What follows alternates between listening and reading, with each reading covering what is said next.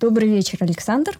Здравствуйте. Приветствую в нашей уютной, собственно, студии. Ага. А, расскажите о себе. Я думаю, что не все знакомы с вами. Угу. Кто вы, чем вы занимаетесь, угу. почему вы этим занимаетесь? Угу. Ну, да, действительно, я думаю, что как бы я человек новый э, в области медицины, вообще в принципе. Я сам по себе я не медик. Если говорить там немножко о моей предыстории, о моем бэкграунде, я, э, я инженер. Э, образование мое в области машинного обучения, в области то, что называется сейчас наука о данных, data science.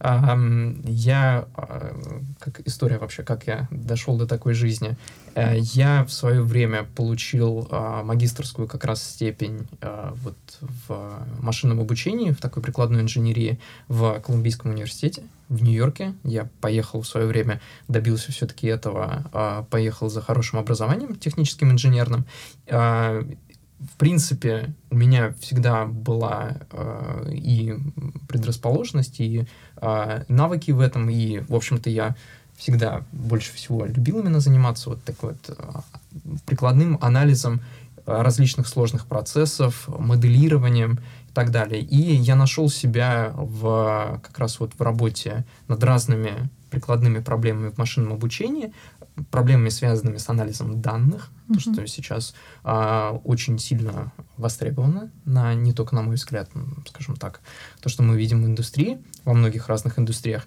Вот. И а, судьба свела меня с очень хорошими людьми, которые а, как раз стали моими коллегами и партнерами в этом проекте. И как-то так получилось, что мы а, смотрели на разные проблемы. А, на разные области и так далее. И потребительские там у нас были проекты, связанные там с, например, с анализом музыки, у нас были проекты, связанные с анализом там всяких разных структур потребления и так далее. Но вот э, бэкграунд э, одного из моих партнеров, члена нашей команды, он как раз был глубоко заточен под биомедицинский инжиниринг, анализ таких uh-huh. биохимических процессов и так далее. Вот. И как-то так получилось, что мы, э, скажем так, обратили внимание на проблему, э, достаточно большую проблему, которая стоит, э, ну, которая на самом деле перед медицинским сообществом достаточно давно, достаточно так плотно стоит. Это проблема прогнозирования, например, нежелательных побочных реакций или серьезных нежелательных побочных реакций. Почему это такая большая проблема? Мы вот как я помню, э, тот самый, знаешь, факт, который мотивирует тебя больше всего заниматься чем-то. Э, мы обнаружили статистику, это причем это официальная mm-hmm. статистика, э, FDA э, сам рассказывал в своих отчетах об этом, что четвертая по э, распространенности причина смерти, это вот это есть такая формулировка underlying cause of death, то есть вот такая вот истинная причина угу. смерти пациента – это серьезные нежелательные побочные явления лекарственной медикаментозной терапии. А гораздо, гораздо популярнее там всяких, например, дорожных катастроф или, там, я не знаю, даже отдельных там э, смертей от хронических заболеваний. А, если я не ошибаюсь, может быть даже популярнее онкологии и так далее, то есть смерти от онкологических причин. Вот такой огромный пласт, скажем так, проблем – лежит именно вот в невозможности хорошо и аккуратно прогнозировать и достаточно точно прогнозировать нежелательные побочные явления. И, ну, опять же, там уже инженерная такая мысль включилась. А почему, на самом деле, почему это так сложно? Потому что это крайне редкие явления. Если мы посмотрим статистику, такую mm-hmm. же статистику именно там а, клиническую, то эти нежелательные побочные явления, определенные там вещи, да, особенно серьезные, такие, которые ведут там либо к отказу почек, либо там к сердечным э, приступам и так далее, они могут встречаться там, я не знаю, сотые доли процента, например. Вот их может быть частота. И с математической точки зрения очень сложно прогнозировать настолько редкие явления. Вот. И, соответственно, не было, ну, на наш взгляд такой первый. Не было предложено хорошего решения этой проблемы до этого. Не было предложено, не было э, интересных, скажем так, интересных статей, которые показывали бы какие-нибудь э, такие многообещающие результаты э, в научных публикациях. И э, это, в общем-то, эта проблема, с которой мы попытались справиться именно вот нашим инженерным э, угу. инструментарием. а, получились вот самые первые результаты наши, а, мы получили достаточно хорошие результаты, которые мы начали показывать их докторам. А в чем была э, инновационность того, что мы привносили? Мы попытались привнести туда а, анализ скажем так, индивидуальных таких факторов, а, индивидуальных э, характеристик пациента, которые можно почерпнуть из его электронных медицинских записей то, что пишут врачи, например, там, тексты, заметки врачей, да, какие-то там описания каких-то конкретных симптомов, либо а, интерпретация тех или иных результатов диагностики. Вот, кстати говоря, мы там упоминали, да, вот. Все вот эти вот неструктурированные вещи, которые лежат, просто mm-hmm. ну, документируются врачами по разным причинам, да, но их крайне тяжело использовать для анализа. Просто вот как раз из-за отсутствия этой структуры, это не какие-то вещи, которые можно там загнать в регрессию, например, и оценить там влияние одного от другого, там корреляцию между величинами. Это такой очень сложный многофакторный анализ. А, привнося вот эту вот идею, логику в сам, сам процесс моделирования, а, мы получили очень хорошие результаты, которые пом- помогли нам начать скажем так, обнаруживать, прогнозировать нежелательные побочные реакции с очень хорошей точностью, и э, по критериям, и по специфичности, и по чувствительности. Это были очень хорошие, многообещающие алгоритмы. Я говорю, это была э, одни из первых наших попыток к проблеме, то есть мы еще тогда из академии прям происходили, мы тогда еще не думали, скажем так, не строили там больших грандиозных планов о том, чтобы построить компанию вокруг этого, для того, чтобы там попытаться коммерциализировать это и привнести этот инструмент в качестве не просто там хорошей научной идеи, а в качестве такого рабочего повседневного инструмента для врача. Мы начали те самые результаты показывать э, врачам, с которыми э, нас тоже посчастливилась судьба столкнуть. Это были очень хорошие, э, достойные врачи из, э, из нашего университетского госпиталя, вот, Колумбия, uh-huh. э, Presbyterian Hospital. Э, это были и другие врачи из э, одних из самых, на самом деле, крупных, крупнейших, там, самых известных медицинских учреждений, ну, сетей медицинских в мире. Вот. И у нас вот такая вот коллективная обратная связь очень сильно о том, что это действительно это важный и нужный инструмент. Его можно и у докторов, у самих, когда они вот тем, кому мы показывали эти результаты, у них уже идея, э, скажем так, о том, как это можно применять, где они могут э, получить ценность от этого в их ежедневной практике. Вот она пошла уже дальше. Мы начали все это анализировать очень четко и внимательно прислушиваться к этим идеям. И а, вот как раз та волна позитивного такого позитивного фидбэка, позитивной обратной связи подтолкнула нас к тому, чтобы всерьез заняться проработкой а, этого решения, построить, ну, построить, скажем так, а, не просто там какую-то хорошую, интересную идею исследовать, а построить компанию вокруг этого для того, чтобы заняться проработкой, вот как я сказал, а, решения, которое могло бы стать повседневным, ежедневным инструментом для врачей, соответственно, помогать им влиять и лечить э, своих пациентов, добиваться хороших позитивных исходов и помогать им избегать вот тех вот самых критических, порой э, фатальных ошибок, которые они могут допускать вот в, в работе со своими пациентами. Вот, соответственно, вот я такую это, очень длинную историю, наверное, построил. Но вот это то, как вообще, откуда возникла идея, как мы пришли к ней. Я говорю, мы, мы, очень, мы очень молоды, мы еще во многом очень наивны относительно того, и как мы смотрим на здравоохранение, как мы смотрим на а, вообще всю систему оказания медицинской помощи. Причем не только там в Штатах, в России, вообще во всем мире. Вот. Но вот основная, всегда у нас как бы такой лейтмотив был того, чем мы занимаемся, как мы можем помочь врачам делать больше и лучше для того, чтобы они могли помогать своим пациентам, получать хорошее, качественное медицинское э, обслуживание, медицинскую помощь. Э, вот ты говоришь о том, что ну, к вашей идее, собственно, прислушались mm-hmm. ну, также ведущие центры. То есть mm-hmm. это люди, это врачи, у которых, в принципе, э, несколько на мой взгляд, мышление уже заточено, их не нужно э, объяснять, для чего им это mm-hmm. надо. У них есть потребность, к ним пришли с решением этой mm-hmm. потребности, они откликнулись. Mm-hmm. Как все это может э, выглядеть ну, в практике там, врача э, российского здравоохранения? И почему, собственно, угу. Россия? То есть были ли какие-то выборы угу. среди стран здравоохранения, систем угу. здравоохранения? Ну, я перед тем даже, как ответить на это, прокомментирую просто одну вещь.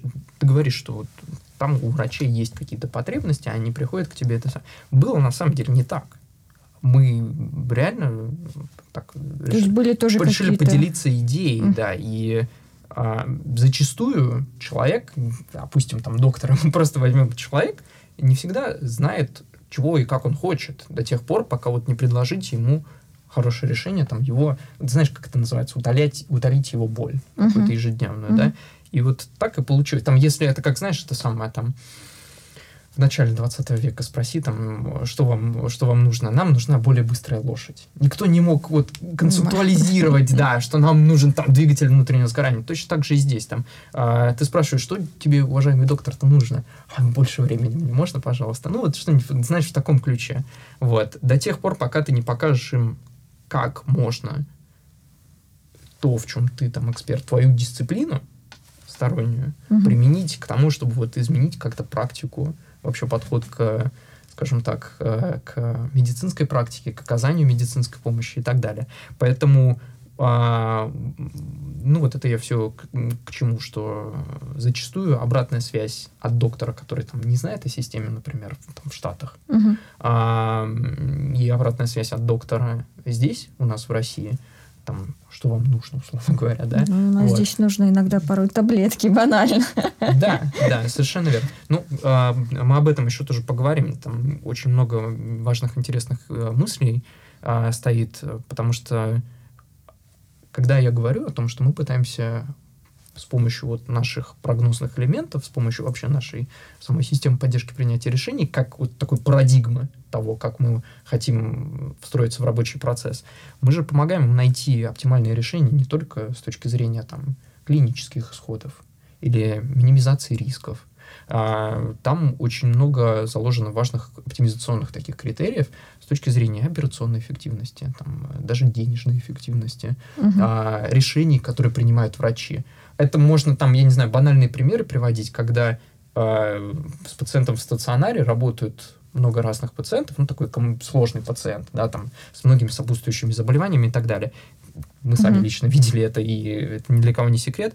Бывает, э, что пациенту назначают там вместо вот набора лекарств, там 5-7 препаратов, ему замешивают там какие-то адские коктейли вообще из, там, из нескольких десятков препаратов. Когда вот опять же, вместо того, чтобы мы забудем там о проблемах там полипрагмазии и так далее, да, просто вместо того, чтобы тратить 10 разных препаратов, мы могли бы э, сэкономить и сделать весь тот же самый коктейль там из 5-7 препаратов, а вот эти вот излишки, условно говоря, пустить на какие-то другие более важные и нужные цели – э, там, решение задач каких-то для медицинского учреждения, потому что это все деньги, которые mm. просто были нерационально использованы. И за ну, которые сейчас э, штрафуют на настоящее время. Да, это, ну, я говорю, если мы это самое о проблемах там здравоохранения начнем говорить, это можно целую серию подкастов делать, конечно.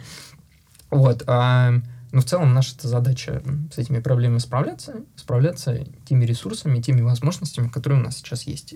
Твои инновации, которые, как мы считаем, вот, являются самой важной на данный момент для системы здравоохранения. Возвращаясь к вопросу о России. А, ну, две, на самом деле, две важные причины, почему а, я единственный, так это самое, немножко бэкграунд, я не поговорил про команду, но я думаю, uh-huh. что мы выделим а, момент, когда мы сможем поговорить про команду. Я единственный русскоязычный сооснователь а, россиянин, а, не только даже русскоязычный, я единственный а, россиянин, сооснователь э, в нашей компании. У нас а, такая прям очень интернациональная компания. Там и граждане Индии, и граждане США, а, у нас вообще, в принципе, там, скажем так, такая очень раз, раз, раз, разрозненная, распространенная структура, да, с точки зрения того, где, угу. э, где и какой национальности у нас люди. Вот. Но самое, самое интересное, самое важное, то, что это была моя инициатива, конечно же, взять эту технологию и принести ее к себе на родину. А, по двум важным причинам, на мой взгляд. Первая причина, и это она такая сугубо сухая аналитика, статистика, да, что да, у нас э, здравоохранение, российское здравоохранение, оно, наверное, во многом отстает от западного.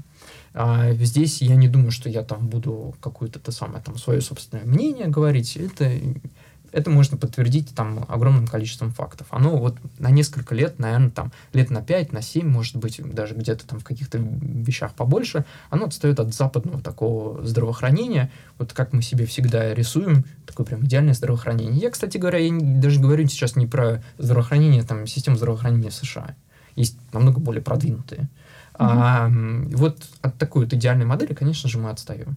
А, по многим разным причинам, в том числе и вот нехватка докторов, докторов как, как э, скажем так, количество докторов, как главного ресурса вообще, как главного элемента здравоохранения, да, нехватка и финансирования и так далее.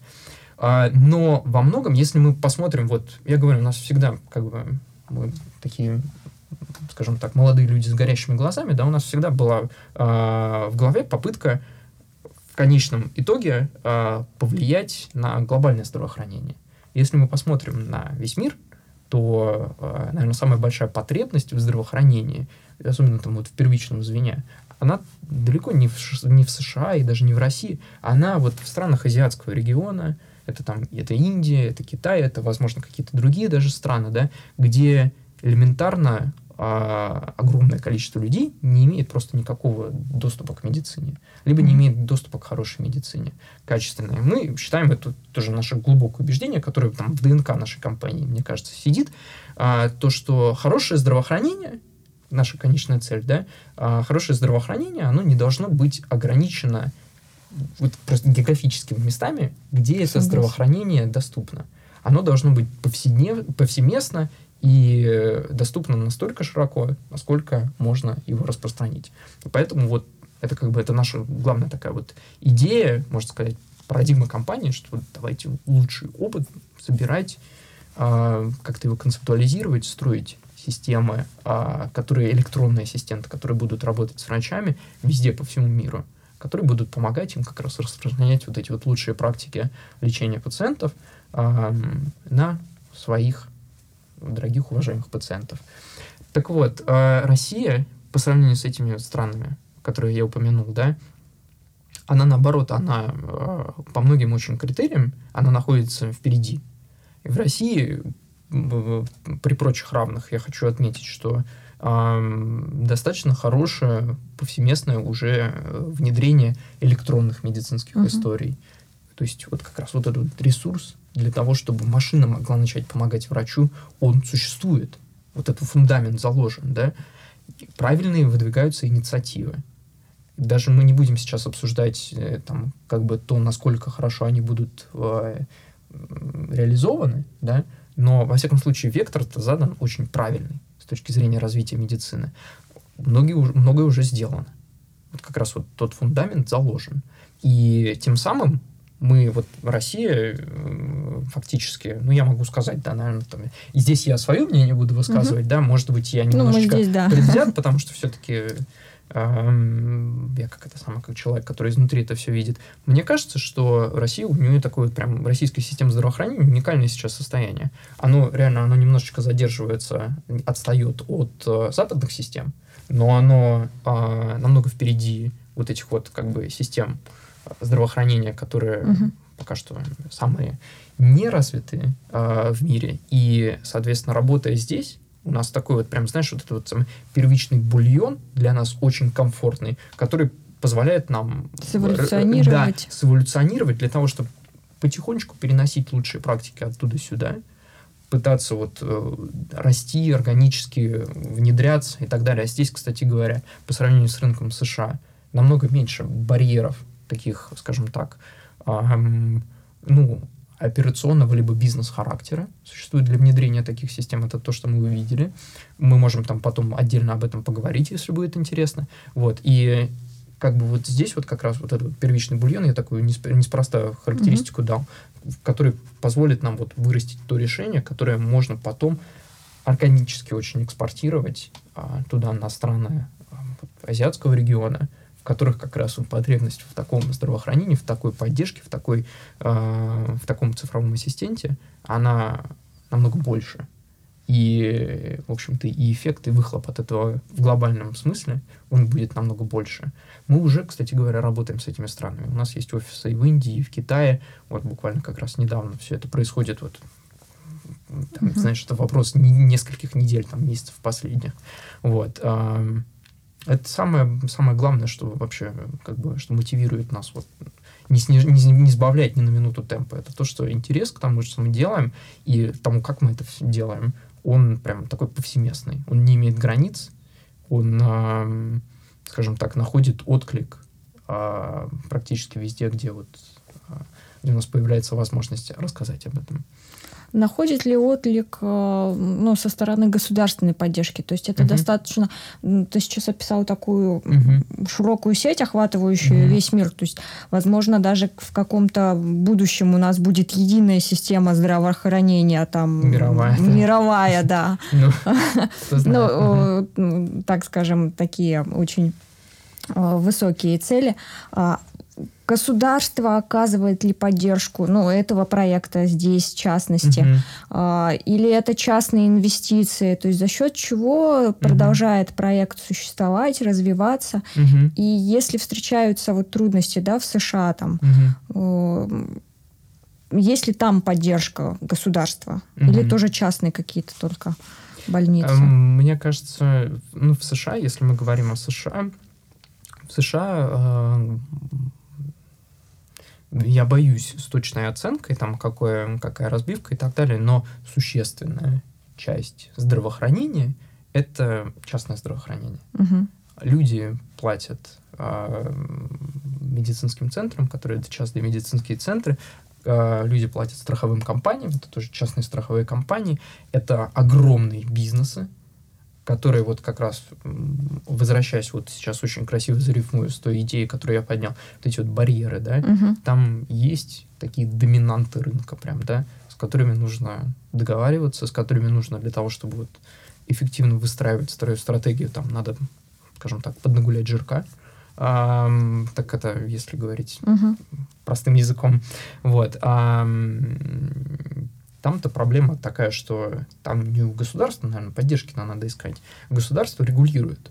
Государство там, оно делает много правильных вещей тоже, но с точки зрения вот регулирования искусственного интеллекта, там по-прежнему, скажем так, э, ну, процесс вот, вот прям вот мы наблюдаем его, того, uh-huh. как, как, как строятся вот эти вот ожидания от надзорных органов относительно того, как должны работать, как должны внедряться, как вообще должны использоваться системы построенные на искусственном интеллекте, как они должны взаимодействовать с врачом, как они должны взаимодействовать с пациентом. Очень интересная тема.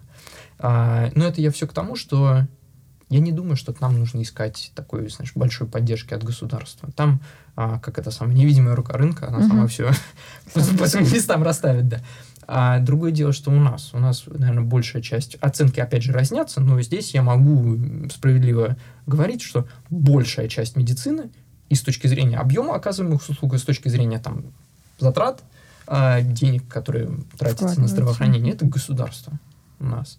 Вот, а не частная медицина, а вот именно государственная, как федеральный, так и региональный бюджет, там и так далее, вот вся вот эта вот система, да. Поэтому, да, поэтому здесь нужно всегда выстраивать отношения, э, скажем так, не просто с рынком, а с государством, таким образом, чтобы дать им понять, что мы хотим у нас есть определенные амбиции, мы хотим вот куда мы смотрим, вот что мы делаем, и вот как бы мы хотели бы это все видеть в масштабах э, там, региона или в масштабах страны и так далее.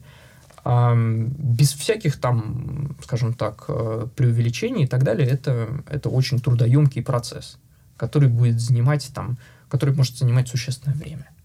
А, ну, мы как бы с первого, с первого дня, когда я сюда десантировался, тогда это было от начала 2017 года, когда я начал активно заниматься там, первыми нашими пилотными проектами в России, э, разработ, проработкой вообще стратегии самой, того, как и что можно здесь сделать, мы всегда мы думали, что нам нужно показывать хорошие результаты для того, чтобы была возможность распространять эти результаты максимально широко, максимально вообще масштабно и так далее. Для этого нужна будет поддержка государства.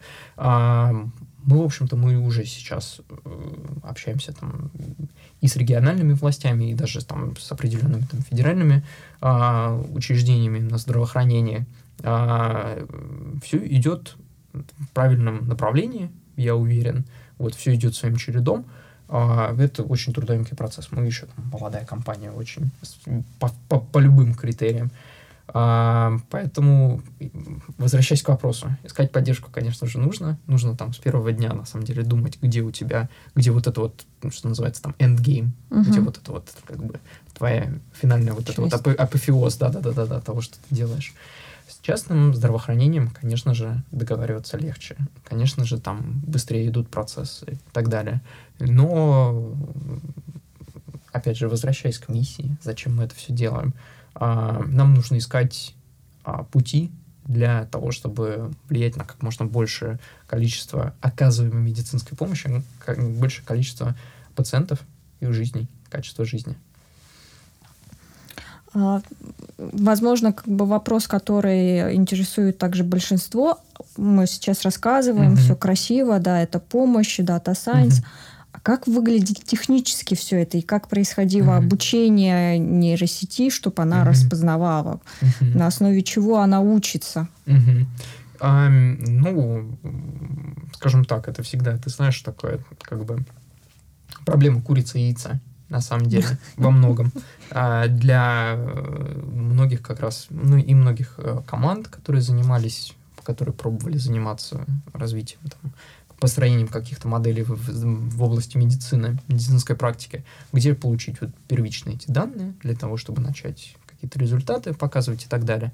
Вот. А у нас, вот я говорю, мы смогли прям вот самого начала вы, вырваться из этого цикла, мы смогли показать хорошие результаты уже на каких-то там, ну, скажем так, там была часть публичных а, массивов данных, которые изучали mm-hmm. там те или иные э, нозологии, те или иные заболевания и так далее.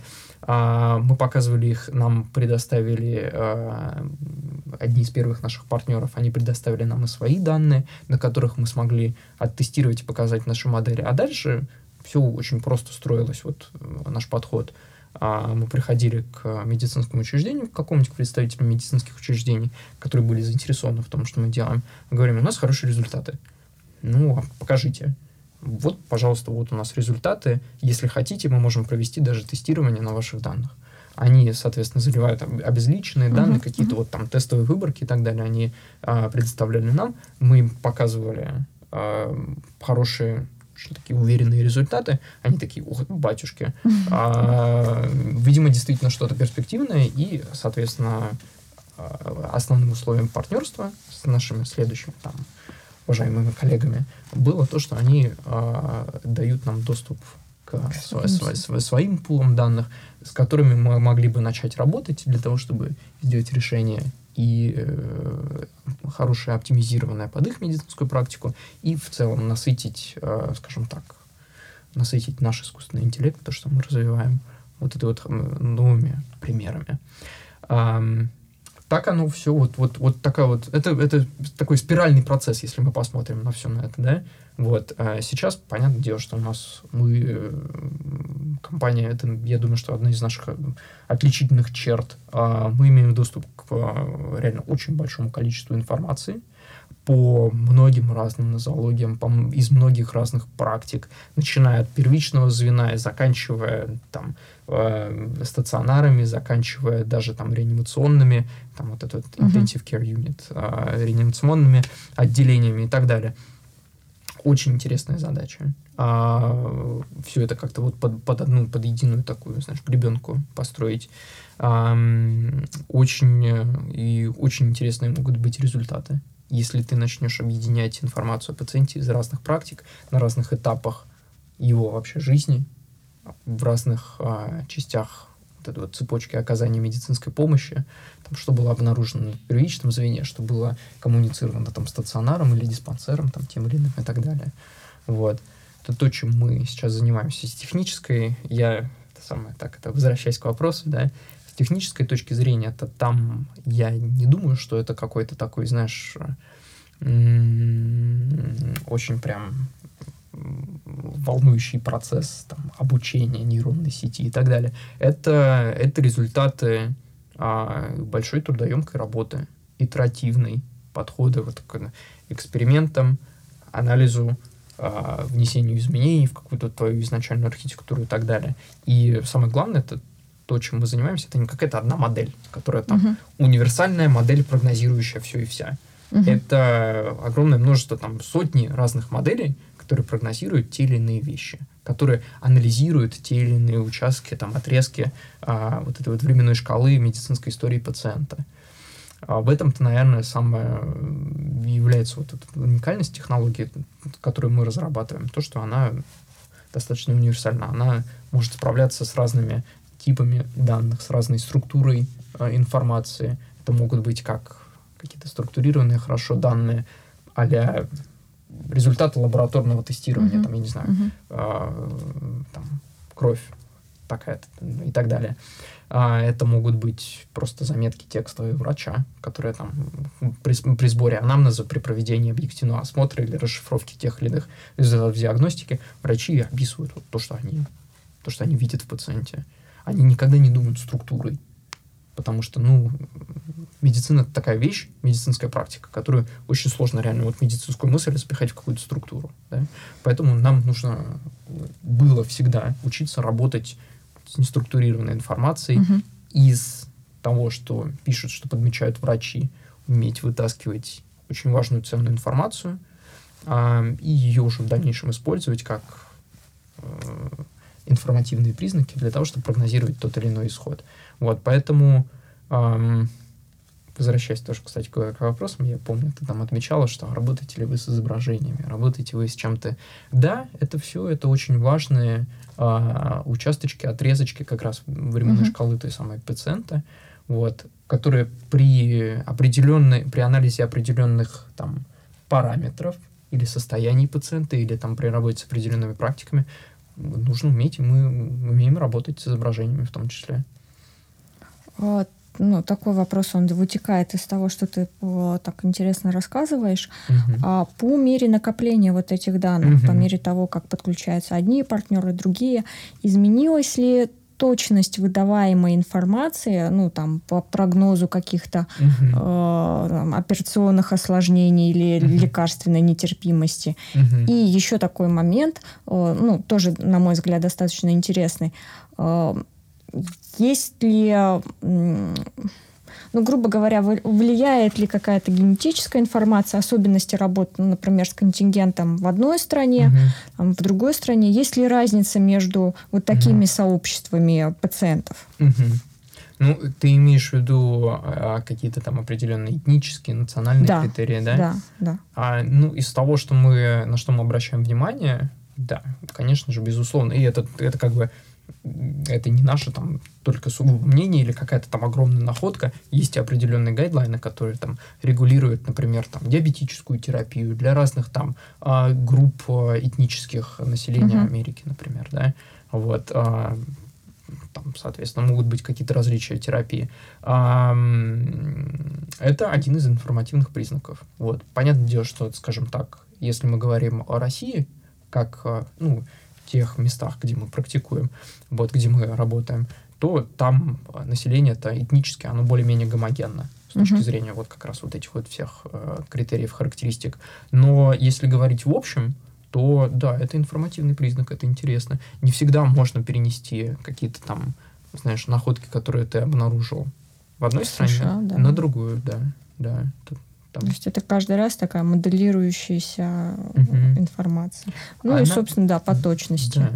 А, по точности, ну как сказать, понятное дело, что как только по мере насыщения а, системы информации, она учится, опять же, точнее реагировать, там, чувствительнее реагировать на те или иные редкие события а, либо давать прогнозы относительно, там, например, длительности пребывания в стационарах и так далее, uh-huh. точнее.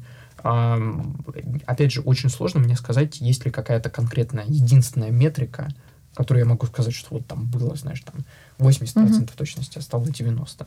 Все просто почему? Потому что ну, даже практика оказания медицинской помощи, она там да что уж там, я, я не знаю, мы обсуждаем там США и Россию, она даже в России там есть, не, может быть, клиника, которая, да. знаешь, которая работает там с, я не знаю, 40-50% в день ВОПы обслуживают, да, а есть клиника, которая там практика построена, что там на каждого пациента там по полчаса, по часу, вот, это абсолютно разные подходы к практике, да, вот, но в любом случае, то, что я могу сказать, что ценность э, люди находят, которые практикуют одним способом, и другим способом, и третьим, вот с этой точки зрения, да, у нас как бы вот э, если измерять не точность, а ценность, ценность. наверное, она растет, да.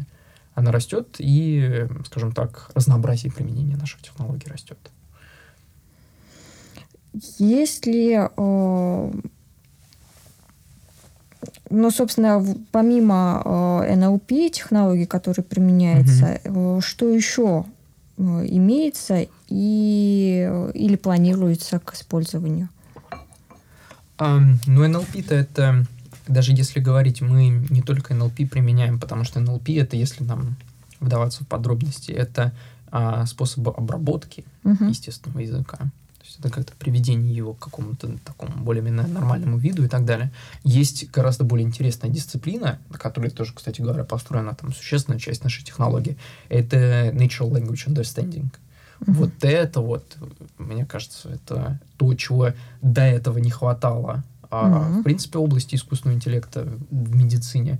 И это то, что позволяет нам вот так продуктивно и насыщенно использовать те самые там заметки, ну, текстовую информацию, которую мы можем подчеркнуть из электронных медицинских карт, ну, либо из других, из любых источников.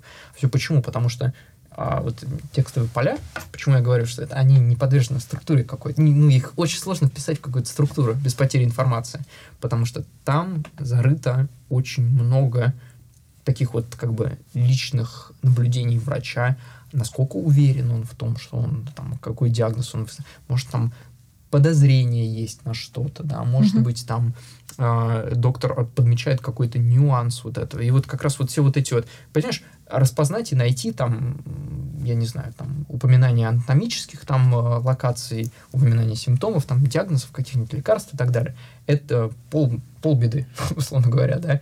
Самая главная задача — это попытаться понять, вот врач упоминал это, как это все друг с другом соответствует и э, как это все друг от друга зависит и какое же все-таки послание, какой же смысл в этой записи врача есть и насколько врач в этом уверен. Вот это вот, на мой взгляд, очень интересная технология. И она, она действительно, она становится возможна а, только если у тебя есть а, очень много информации, на которой ты можешь обучать свою модель, делать какие-то выводы.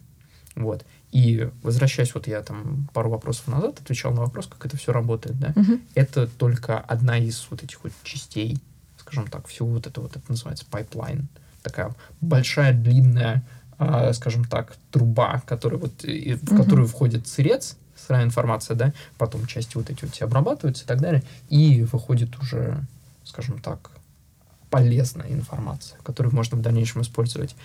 Помимо этого пресловутого NLP и вот NLU, о котором мы говорили, а, ну, мы используем, если говорить о стеке технологий, мы используем очень много интересных вещей, которые крутятся вокруг. Это такие прям хардкорные нейронные сети, а там многие из них, вот то, что называется state of the art, некоторые мы даже придумываем сами, пытаемся применить mm-hmm. какие-то интересные архитектуры к, к областям, в которых мы работаем, они э, крутятся вокруг, вот если проводить параллели я могу, я знаю, что я не всегда это правильно интерпретирую, но вот на моем личном понимании таком, знаешь, вот это стороннем в медицине, вот есть а, задачи, которые решаются когортом анализом. Угу. Берутся а, пациенты, какая-то выборка пациентов, вот доказательная медицина, она вся на этом построена, да? да Берется да. относительно однородная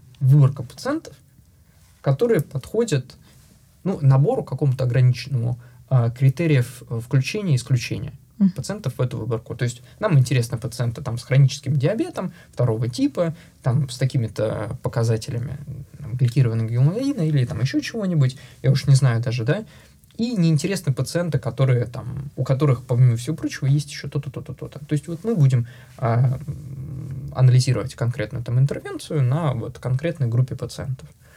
это все хорошо, но все равно то, что мы сейчас э, вот смоделировали с тобой, да, это мы пытаемся понять, как какая-то конкретная интервенция будет работать на среднестатистическом угу. пациенте, вот, вот этой вот выборке, где мы определили там 12, там 15, ну 20, ну я не знаю, несколько десятков максимум критериев, да. А, но пациенты-то, они намного более разнообразнее.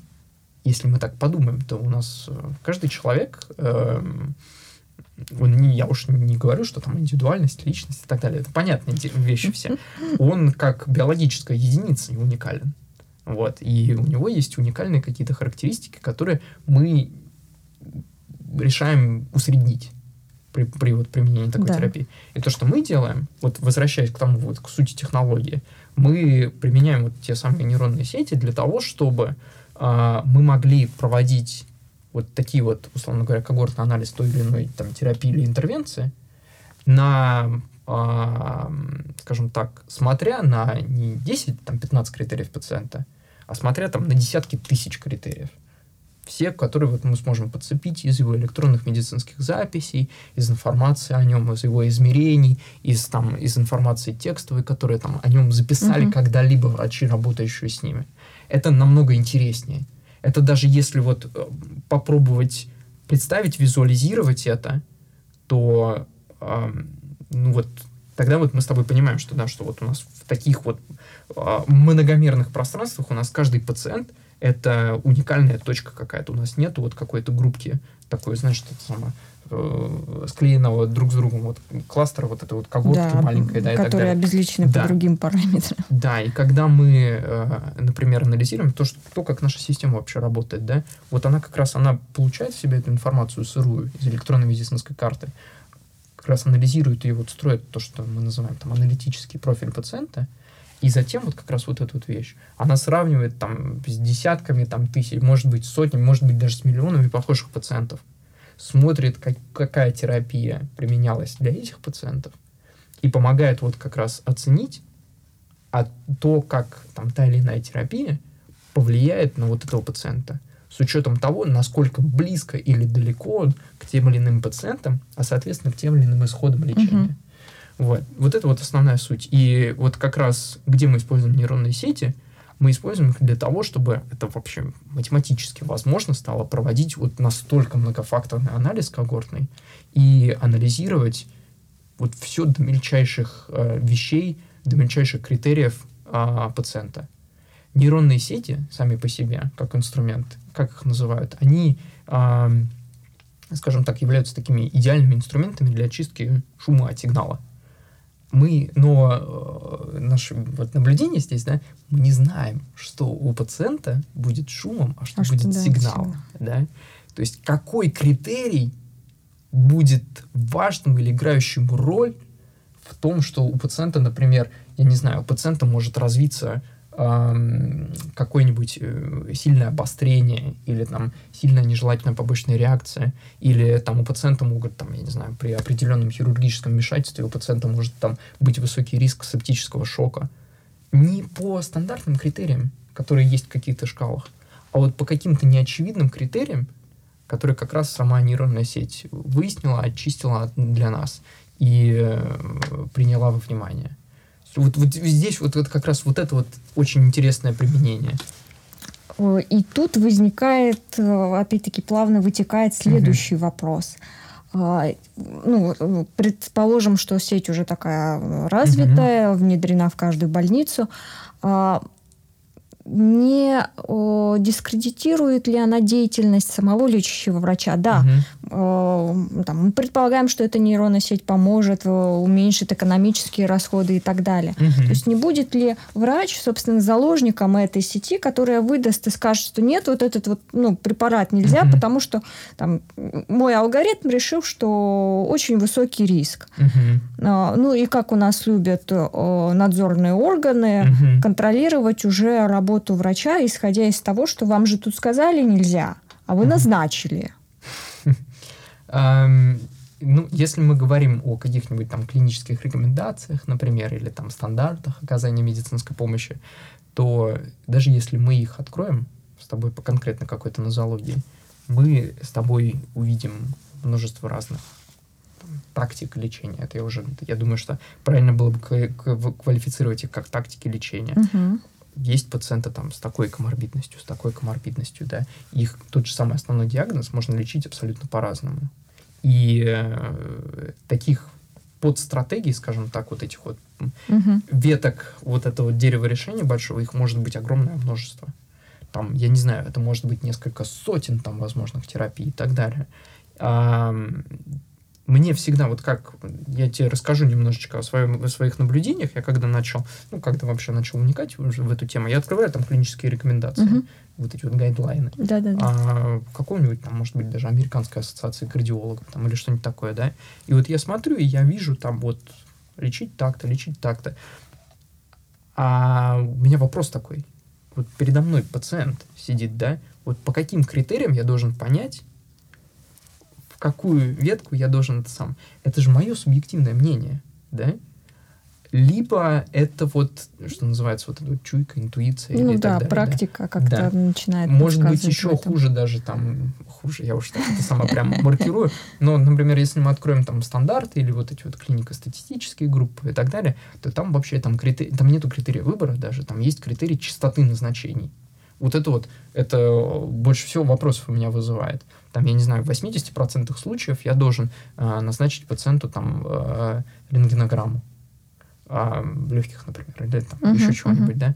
Вот я понимаю, как это сделано, да, я понимаю, что там заложены определенные квоты, наверное, на все это, да. Экономический И, интерес. Да. Ну вот у меня сидит пациент передо мной, а я доктор, да. Вот как я должен понять, у меня этот пациент в 20% или в 80%? Вот здесь вот как раз э, это все возвращаясь к тому, да, что там не наступаем ли мы на, как-то на, на пятки докторам, да, мы наоборот, мы хотим привнести как можно больше прозрачности для доктора, самого практикующего. Опять же, возвращаясь, это, это будет лейтмотивом вообще моего сегодняшнего там рассказа. Мы делаем это все для докторов. Доктора наши главные пользователи, это вообще альфа и омега мы это все делаем для того, чтобы доктор мог эффективнее и лучше свою работу делать. Вот, и мы как раз вот эти вот все, знаешь, самое там, темные зоны ну, пытаемся... Любая технология, да. она иногда трансформируется. Ну, никто не думал, что а, исследования по атомной бомбе могут uh-huh. привести, к, собственно, к трагедии. То есть, э, возможно, я сейчас и uh-huh. представляю ту зону, которая уже представляет, как да, что может... Или страховые компании. То есть для всех становится ясным, что экономически выгоднее там, видя пациента, назначить угу. не рентген, а компьютерную томографию сразу да, полноценно. Да. То есть мы экономим походы, да, да, время да. пациента, угу. мы экономим там время на консультации самого да, врача. Да, вот. Угу. А приходит э, страховая компания и говорит о том, что а мы вас штрафуем, потому угу. что вы не выполнили предписание, а в угу. предписаниях сказано сначала рентген, угу. и только потом компьютерная томография. Угу. Просто я как тоже практикующий ну, да. Э, врач с этим неоднократно сталкивалась. ну, доказать, соответственно, невозможно. Угу. И ну, технологии могут точно так же просто, на мой взгляд, извратить и из угу. помощника врачу э, сделать, собственно, там некоторый надзирательный орган. Угу. Вот, ну, есть ли мысли, как это можно избежать? Угу. Я думаю, что Но ты надо сейчас, смотреть. Ты сейчас с другой стороны заходишь. Ты говоришь, что э, критерии и э, гайдлайны сами по себе, они не отвечают там, каким-то требованиям определенным, либо они неэффективны сами по себе, по своей сущности, природе. Это, безусловно, это может угу. быть так. И э, сегодня это может, может быть там самый идеальный вообще эффективный гайдлайн по лечению там гипертензии, например, да, uh-huh. но уже там через год там выйдут новые препараты, выйдет новая диагностика, и они станут абсолютно неактуальными. Такая ситуация может действительно там наблюдаться, вот как ты описала, я уже там с конкретно этой проблемой не знаком, но может быть когда-то там э, можно забить, например, на рентгенограмму и делать сразу КТ и мы, условно говоря, мы сэкономим время, там, а время, может быть, это мы там а, выискиваем, например, э, первую, вторую стадию там какой-нибудь онкологии у пациента. Вот, возможно, да, мы да, сейчас да. ее обнаружим, не будем тянуть пациента, как раз вот выиграем эти там несколько недель или месяцев, и, соответственно, мы обнаружим на ранней стадии онкологию. И у нас не просто там мы, может быть, жизнь человеку спасем, не просто я, на самом деле, uh-huh. это как бы главная цель, да, но с точки зрения там гайдлайна, с точки зрения экономической системы вообще, мы только что избежали огромного пласта работы, введение этого пациента через диспансер, там, на хирургию, там, химиотерапию и так далее. Может быть, мы все это настолько сейчас сэкономили и как бы быстро и эффективно разобрались с этим, что это, скажем так, имеет намного больше смысл делать так, делать сразу КТ, а не там рентген. Для этого нужны то, что сейчас, ну, то, что мы сейчас видим происходит, эти гайдлайны все, и там требования, рекомендации, стандарты, и все это, это, по сути, это э, мнение. Угу. Это определенные мнения там э, той или иной группы врачей, ассоциаций или того, того или иного надзорного органа и так далее. А мы, вот я говорю, возвращаясь, угу. заходя с проблемой с другой стороны, и такие дискуссии у нас уже идут, на самом деле. И как раз вот, когда ты говорила, там, работаете ли вы с государством, да, вот как раз вот эта вот проблема очень интересная, она поднимается сейчас. Можем ли мы являться инструментом, так как мы, скажем так, количественно анализируем медицинскую практику, а можем ли мы являться инструментом, можем ли мы показывать какие-нибудь а, вещи, как можно изменить или адаптировать те самые клин-рекомендации, угу. для того, чтобы сделать их максимально эффективными как по клиническим критериям, так и по экономическим. Вот. Это вот заходя с другой стороны, uh да, то, что я uh сперва говорил, что у нас и в этих рекомендациях это может быть огромное количество различных вариантов и так далее. И э, мы хотим дать возможность врачам быстро и эффективно оценивать все свои возможности, да, по какой, условно говоря, веточке из этого гайдлайна идти, какую там, какую тактику лечения назначать. Но вот с другой стороны, да, у нас сами гайдлайны там могут быть предметом обсуждения и пересмотра, да. да, но для того, чтобы а, поменять их в правильном нужном направлении, нужно подойти к их анализу количественно. И нужно получить какое-то, как это самое, объективное наблюдение, которое бы говорило в пользу а, пересмотра в, ту, в, ту, в том или ином направлении этих гайдлайнов. Мы проводили такие первоначальные uh-huh. исследования, вот как раз по части артериальной гипертензии, очень интересные результаты. Что вот... Работают имеющиеся гадлайны или... Где-то, ну, как, как, как и всегда и бывает, да, где-то работают, где-то не работают, где-то вот, я не знаю, на какой-то определенной популяции, когорте там, можно было бы их немного изменить. Вот, и это все, это, кстати говоря, это все становится... Ну, почему является предметом изменения? Да, потому что появляются новые терапии. Угу. Вот так как а, мы, во-первых, мы, в общем-то, наблюдаем всегда за э, прикладным опытом использования тех или иных терапий, вот прямо на практике, и, соответственно, с их оценками и исходами, у нас постоянный такой приходит приток, скажем так, новой информации, новой такой прикладной практики и их результатов. Вот. Ну и мы всегда тоже ориентируемся на объективные какие-то знания, которые публикуются а, либо в академических источниках, либо вот в таких вот регу- регуляционно-надзорных. Да. да, тут, собственно, вот угу. Участников группы был вопрос о том, что угу. какие источники используются, используются ли Medline, PubMed, Кохрановские угу. э, данные, и ну, достоверность как-то проверяется тех источников, угу. которые угу. э, вносят данные. Да, безусловно, это, мне кажется, конечно же, это важная вещь. Э, я, э, я бы сказал бы, это не проверка достоверности, а я бы назвал бы это как-то критерий важности, значимости, наверное. Того, ну, а доказательность? Э, доказательность, она и проистекает, на самом деле, отсюда. Если, ну, как бы, как скажем, если знание какое-то, которое получено из статьи, оно угу. применимо, и оно, оно дает какие-то скажем так, сопоставимые результаты, вот, то тогда мы говорим, что оно, опять же, это все от индивидуального случая зависит, да. Есть mm-hmm. статьи, которые там покрывают ту или иную терапию, ну вот той или иной группе людей, да, они будут здесь важны, uh-huh. здесь будут абсолютно не важны. И мы уже там не, не будем обсуждать, насколько там они... Это, э, это как бы это какой-то элемент скажем так, объективного знания, которое мы можем принести туда, да, и, э, ну, то, как происходит выбор вот это вот там критериев, э, ну, не критериев, а там статей научных uh-huh. источников и так далее.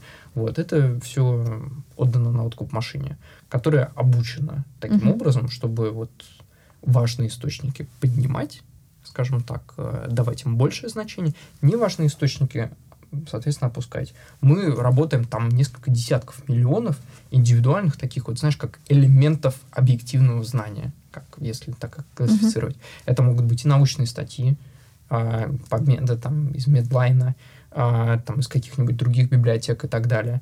А, то есть там несколько десятков источников, да, если так подумать. Это могут быть клинические исследования, это могут быть там те же самые гайдлайны и так далее. Они бывают написаны таким, знаешь, это прям литературным языком, который вот и сиди там разбирайся. Вот. А, это множество статей. Это у нас отдельный, отдельный, скажем так, такой проект внутри uh-huh. проекта, то, как мы можем, скажем так, как мы можем оценивать релевантность той или иной статьи для конкретного медицинского случая. уже, ну, такой практический вопрос, все равно интересно, mm как коллеги относятся к э, данной технологии искусственного интеллекта.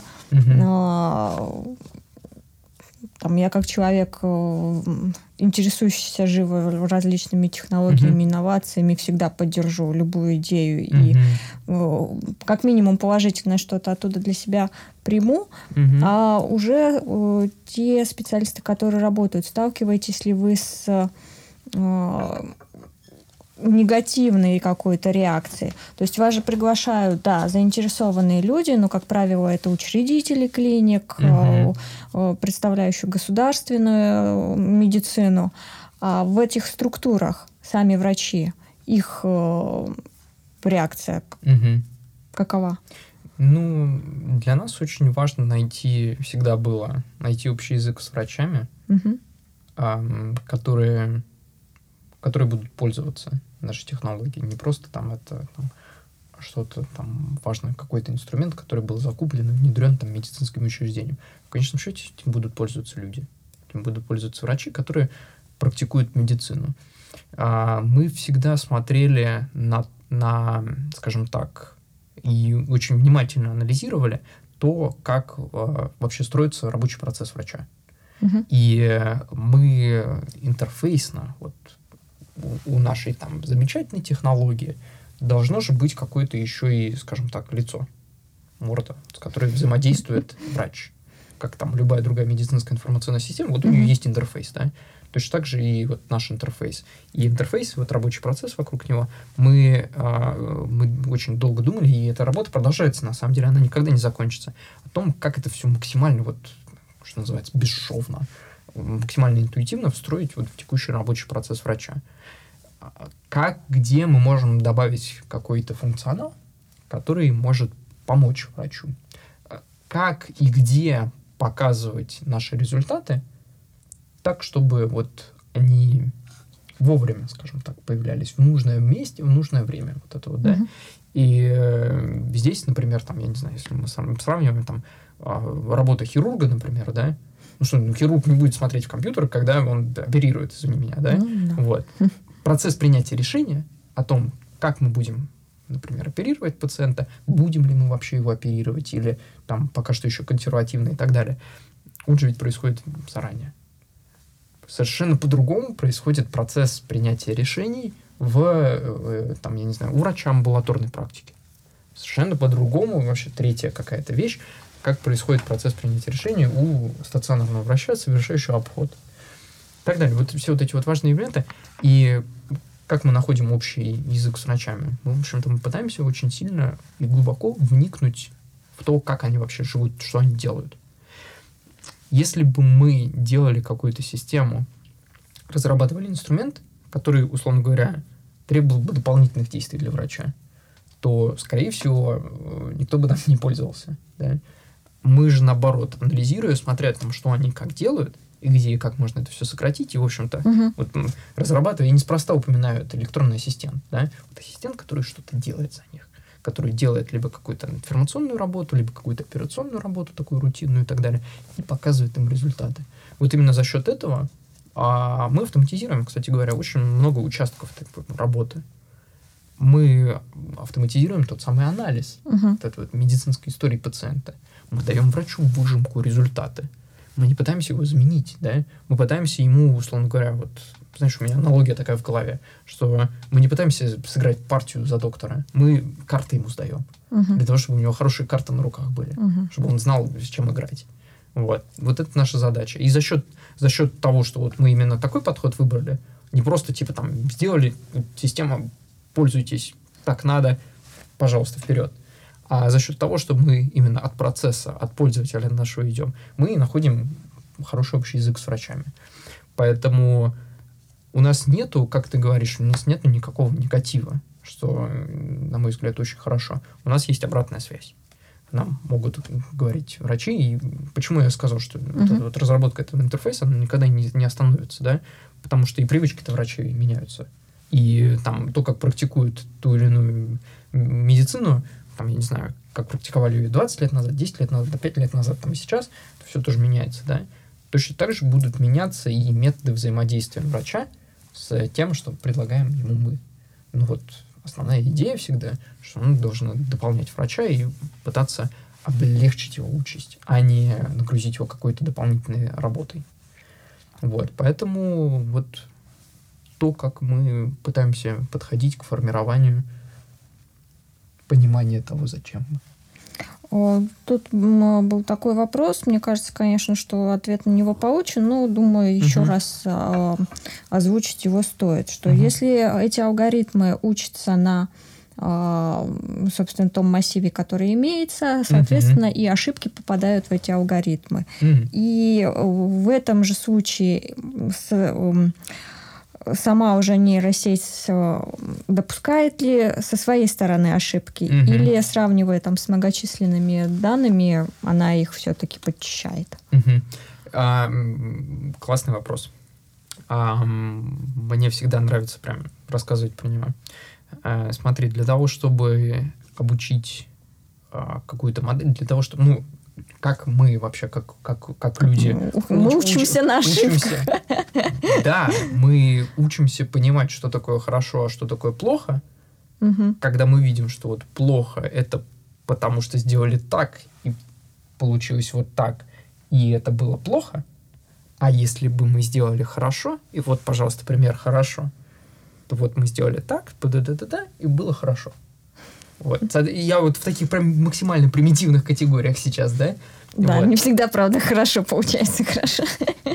А это, это мы уже это, это критерии хорошести, они всегда да. же свои, да? Да. И э, нету, кстати говоря, такого, что прям, знаешь, абсолютно плохого решения или абсолютно там, угу. хорошего решения. Всегда есть степени градации, да? Да, и всегда на самом деле есть какие-то, знаешь, такие выборы, которые э, нужно сделать. Типа, да, мы можем там подороже назначить лечение, но оно будет побезопаснее. Угу. Либо же наоборот, мы обязаны назначить лечение, которое там, если уж говорить о каких-то там химиотерапии, например, это там же ведь как бы без нее никак. Угу. Но с ней приходит там россыпь целая бежать ну, да. побочных реакций, да. И э, это я такой экстремальный пример привел. А можно приводить там небольшие примеры, когда э, мы должны что-то назначить, но мы говорим пациенту, у вас, скорее всего, будет там, у вас могут быть кровотечения какие-нибудь, или у вас может быть там, не знаю, расстройство желудка, например, да, но это нормально.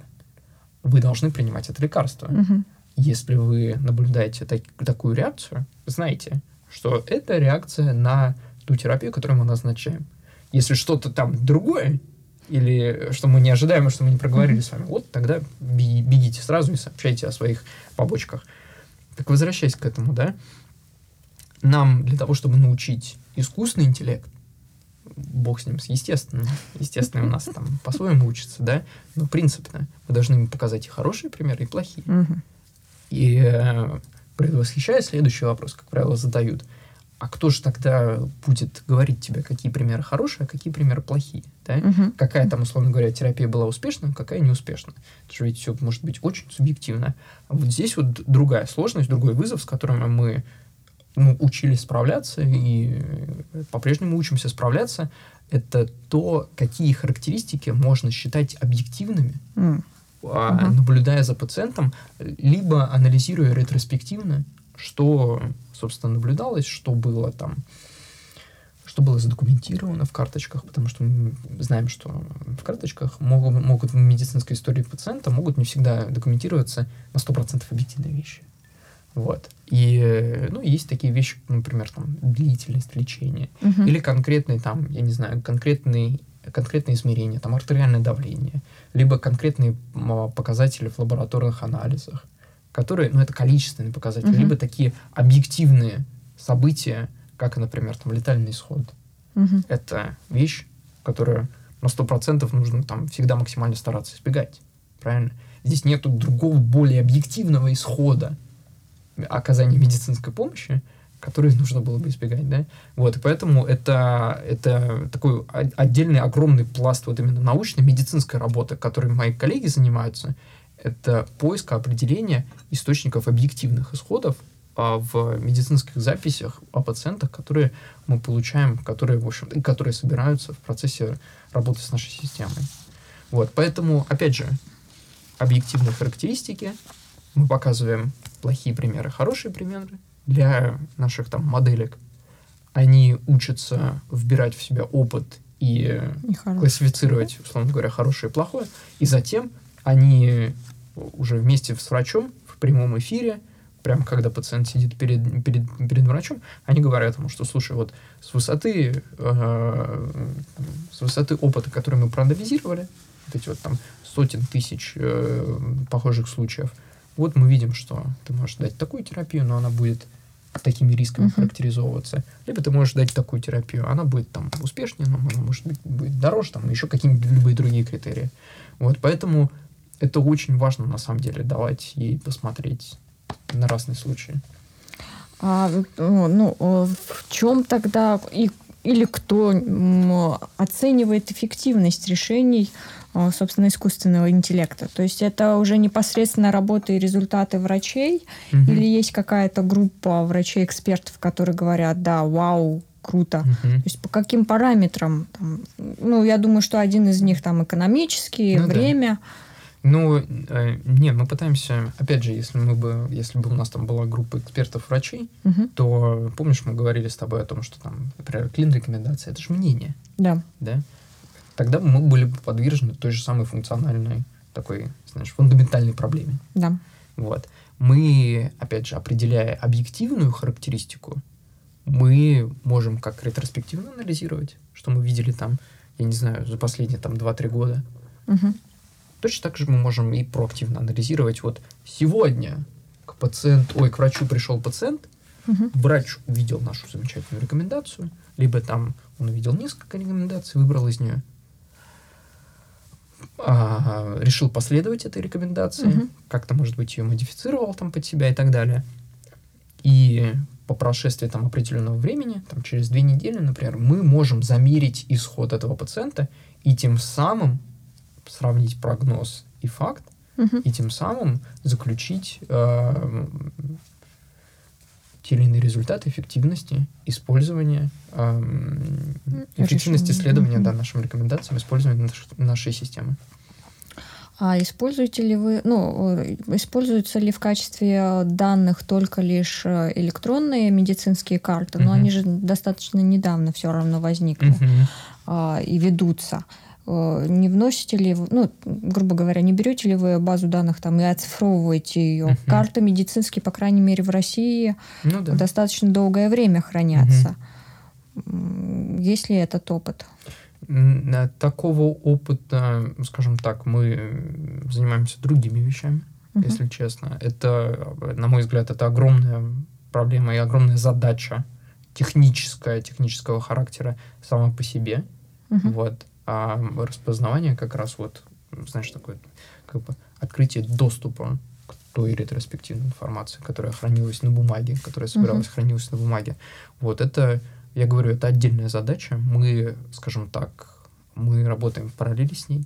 Мы никогда с ней там напрямую не соприкасались. Вот у нас а, у нас был опыт работы, например, с такими решениями. Вот где-то мы действительно получали возможность, а, ну, получали доступ к какой-то дополнительной информации о пациенте.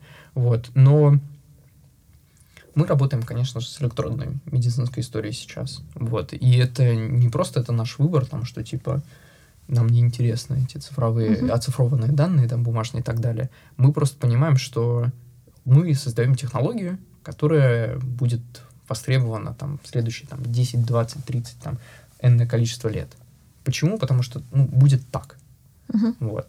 Технология там распознавания, условно говоря, текста рукописного, медицинского характера, с медицинским почерком, оцифровки и хранения это куда-то в базах, это, условно говоря, технология сегодняшнего дня, и она будет актуальна, вот, ты поняла, какое-то определенное, а, определенное очень небольшое окно на самом деле, по времени. Ну, в качестве там да. данных, которые были, uh-huh. и э, оценки там со uh-huh. стороны экологической составляющей, то есть uh-huh. не рассматривается этот момент.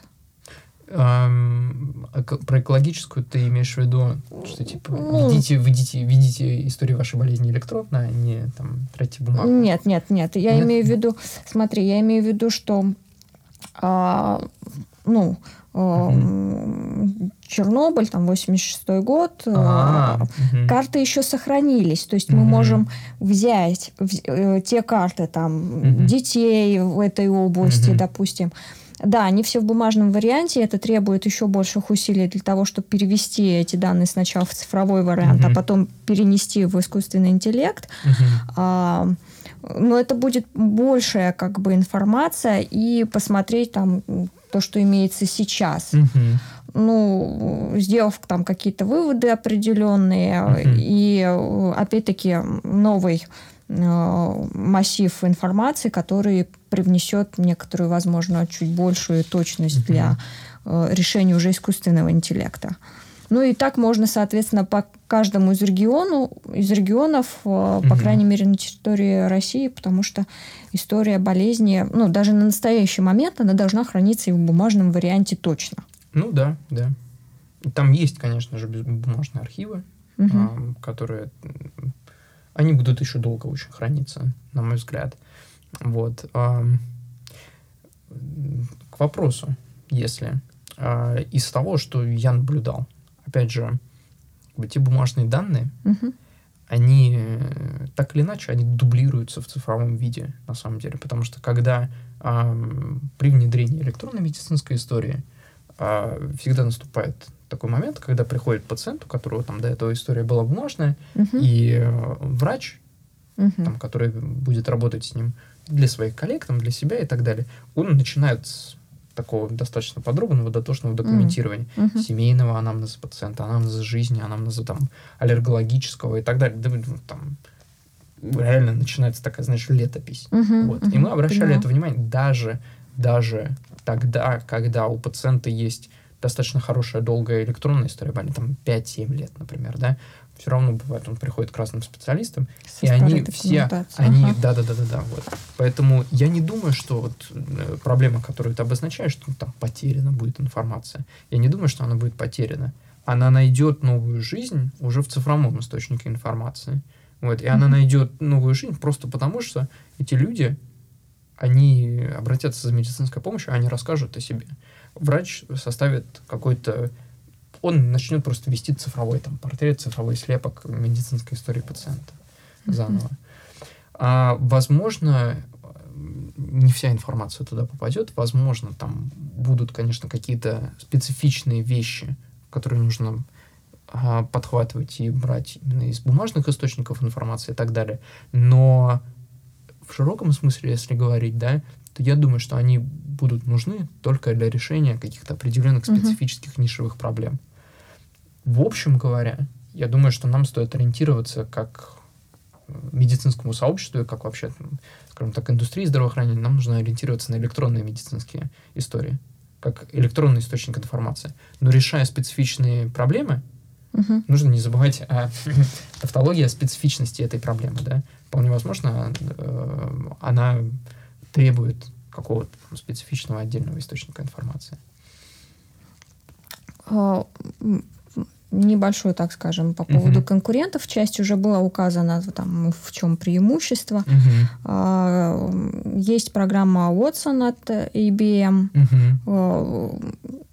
В чем ее, собственно, отличие, если мы рассматриваем угу. ту программу? Ну, такое вот техническое, возможно. А вот, да, и мы тоже обсуждали это. Угу. Watson это же не одна проблема. Ой, в смысле, не одна программа.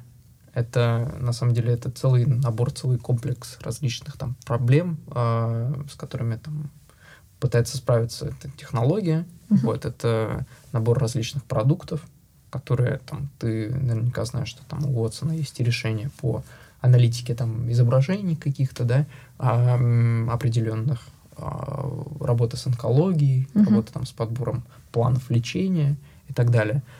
Самое главное отличие, которое мы видим, и, э, ну, опять же, это же не мы, это же это вся, вся эта информация, она доступна на рынке. Watson сам по себе как технология, она зародилась достаточно давно. Если мы посмотрим, там первые, ты, может быть, помнишь вот эти вот все там, как Гарри Каспаров играл, да, вот да, эти да, вот там да. Deep Blue там и так далее. Это же, это же все как бы зачатки да. вот этой технологии. Они подходят к решению э, той самой задачи, которую, по сути говоря, и решаем мы. Как угу. дать врачу в момент оказания медицинской помощи доступ к огромной базе знаний, которая вот проистекает из какого-то ретроспективного источника информации, либо из каких-нибудь баз знаний и так далее.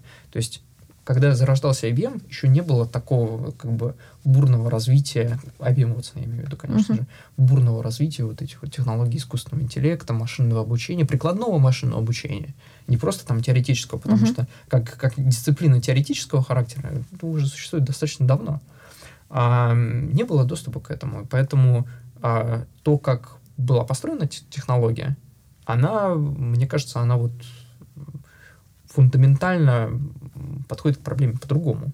Это такая, скажем так, разметка огромных баз данных, какого-то, то, что, например, делает там Watson Oncology, например, uh-huh. да, он, да, он дает доступ к там, огромному количеству клинических рекомендаций, научных статей и так далее, которые размечены определенным образом, так, чтобы была возможность поиска, там, подбора каких-то там максимально похожих случаев и так далее. Uh-huh. Вот. Но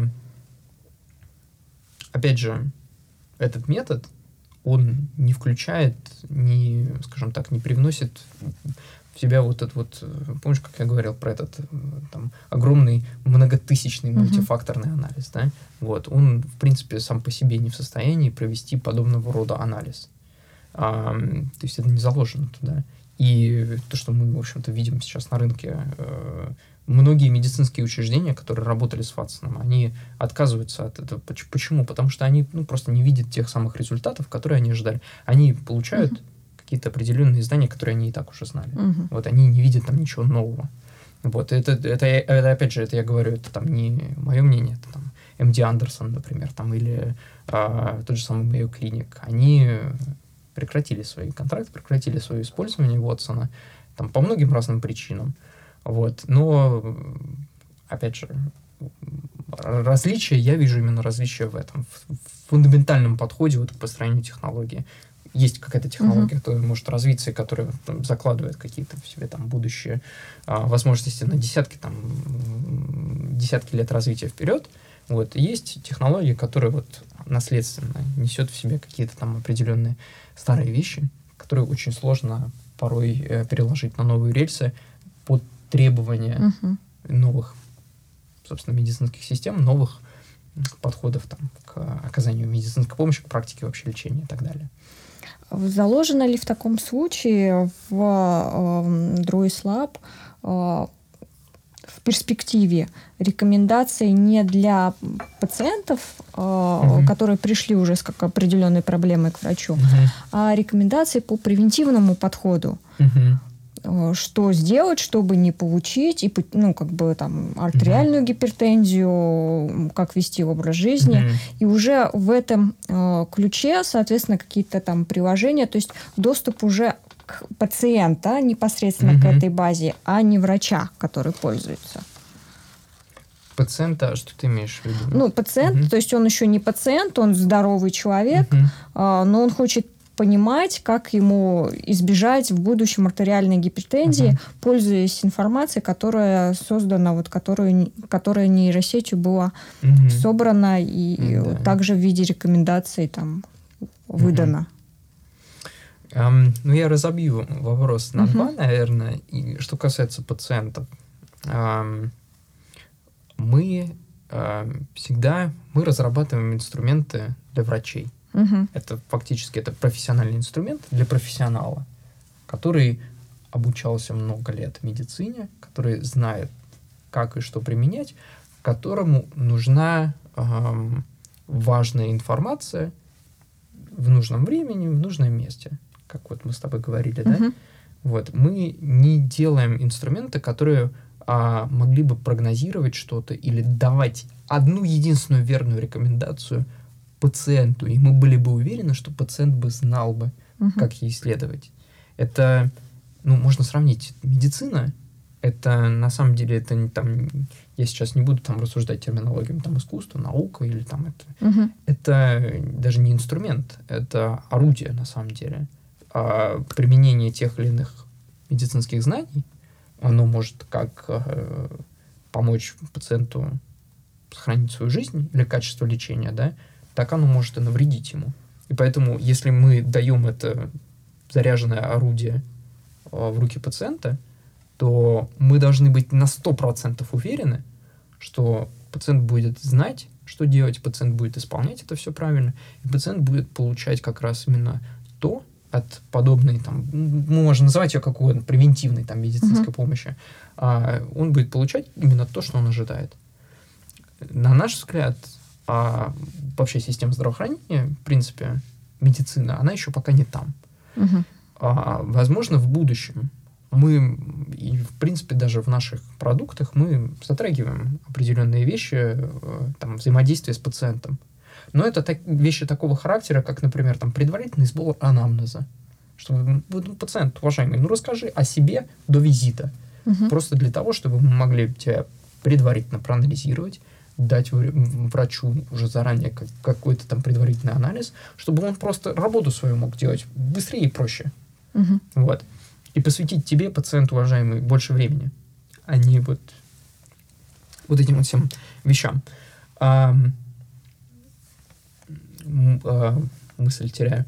А, для чего это все хотим сделать-то, да? Чтобы вовлечь пациента в процесс сбора информации но пациент получать информацию должен от, от врача, от врача да, который знает, как этим самым орудием обращаться. Мы пытаемся, как бы, как uh-huh. это самое. Наша основная цель это помочь ему этим орудием лучше управлять. Ну, вот. Просто, ну, есть определенная когорта, uh-huh. которые, соответственно, э, считают себя здоровыми, не uh-huh. обращаются к врачам.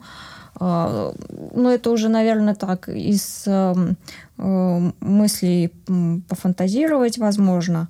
А, понятно, по крайней мере, сейчас для чего проект, что он перед собой ставит, какие цели.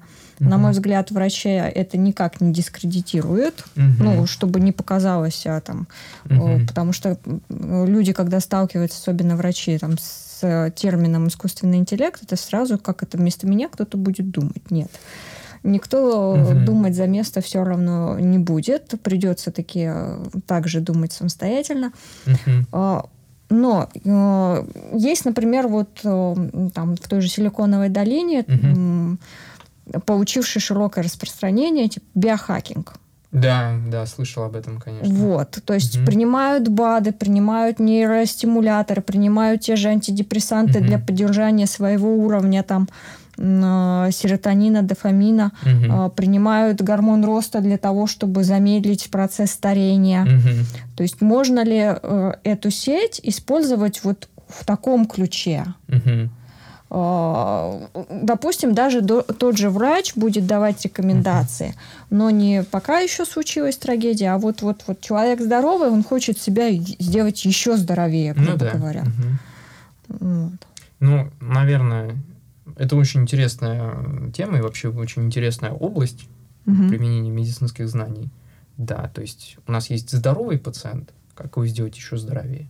Или как, условно говоря, мы определяем с тобой медицинский, а, там, ну, не медицинский, скорее всего, исход просто, там, интервенции нашей, uh-huh, uh-huh. не, э, там, скажем так, снятие каких-то определенных симптомов или излечение, там, причины возникновения болезни, а, там, скажем, улучшение функции памяти, которая uh-huh. и так уже хорошо работает, да, вот. А, это, ну, в принципе, на мой взгляд, другой подход к выбору цели моделирования. Uh-huh. То есть, э, а, скажем так, мы напрямую с этим не сталкивались ни разу, да. А, я практически уверен, что, в принципе, подход, методология работы, которую мы выбираем, да, она может быть применима и там.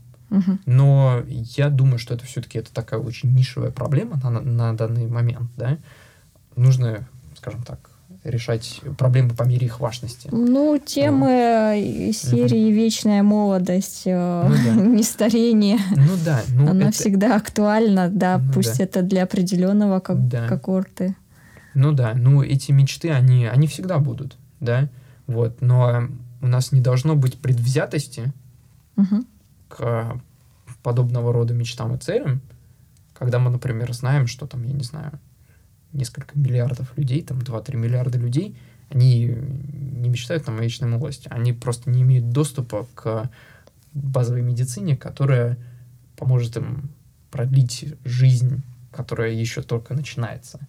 То есть, ну, я сейчас не хочу звучать так, знаешь, очень там проповеднически, да, и так далее. Вот, но, на мой взгляд, в общем-то, как мы для себя проблему определяли, с которой мы хотим справиться, uh-huh, да, uh-huh. А, нужно проблемы классифицировать по мере их приоритетности, по мере их важности, и самое главное, что, а, ну, скажем, вот это, как это, воздействие на вот это вот импакт, то, что называется, uh-huh, да, uh-huh. вот, на меру своей важности, степень воздействия на людей, на количество людей, на, скажем так, исходы, которые ты можешь получить.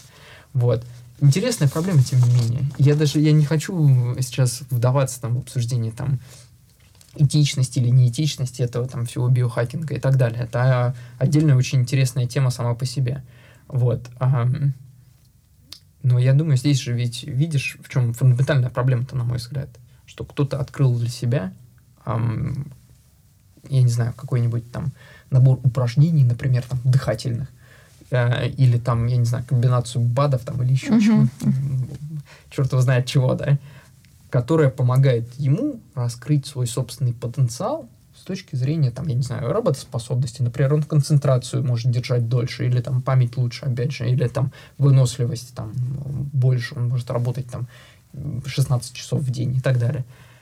Мы упускаем здесь две вещи. Что, во-первых, это если эта комбинация подошла ему, это совершенно не факт, что это он может сейчас э, говорить, что, ой, типа, я открыл способ того, как там повысить свою такую-то такую характеристику, вы должны делать там раз, два, три. Uh-huh. Это все сугубо индивидуально. Мы не знаем абсолютно, почему получилось то, что получилось, да. Вот. А, а второй момент, то есть вот это вот как бы, знаешь, это причинно-следственность биохакинга uh-huh. не установлена.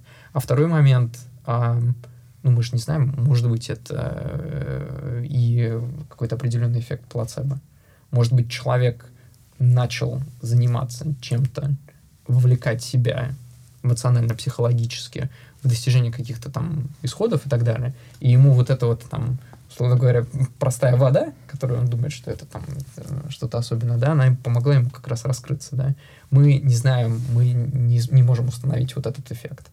Вот, поэтому, если мы говорим вообще, в принципе, перспективе там, биохакинга и так далее, то, я думаю, важно помнить о вот этих вот двух вещах, о текущих ну, наблюдениях. Значит, нам не хватает исследований по да, этой части. Да, ну, да. например, есть же исследования там финского происхождения mm-hmm. по поводу витамина D. Так, да. Вот, mm-hmm. они достаточно доказательны, mm-hmm. что снижение витамина D меньше 20 mm-hmm. там усиливает риск онкологии на 70%. Mm-hmm. То есть мы превентивно уже эту информацию, там, нейросеть нейросеть может выдавать как рекомендацию ну, да. превентивную там, угу. для э, человека, который пришел угу. абсолютно не по проблеме, связанной там, да, с да, недостатком, да. Э, с бессонницей. Угу. Ну, то есть все равно как-то да. в будущем можно рассчитывать. Вот это вот вторая часть вопроса, да, спасибо, что ты помогла мне на нее тоже вернуться. А, да, мы начинаем это, этим заниматься. Это, угу. а, мне кажется, гораздо более сложная проблема технического характера.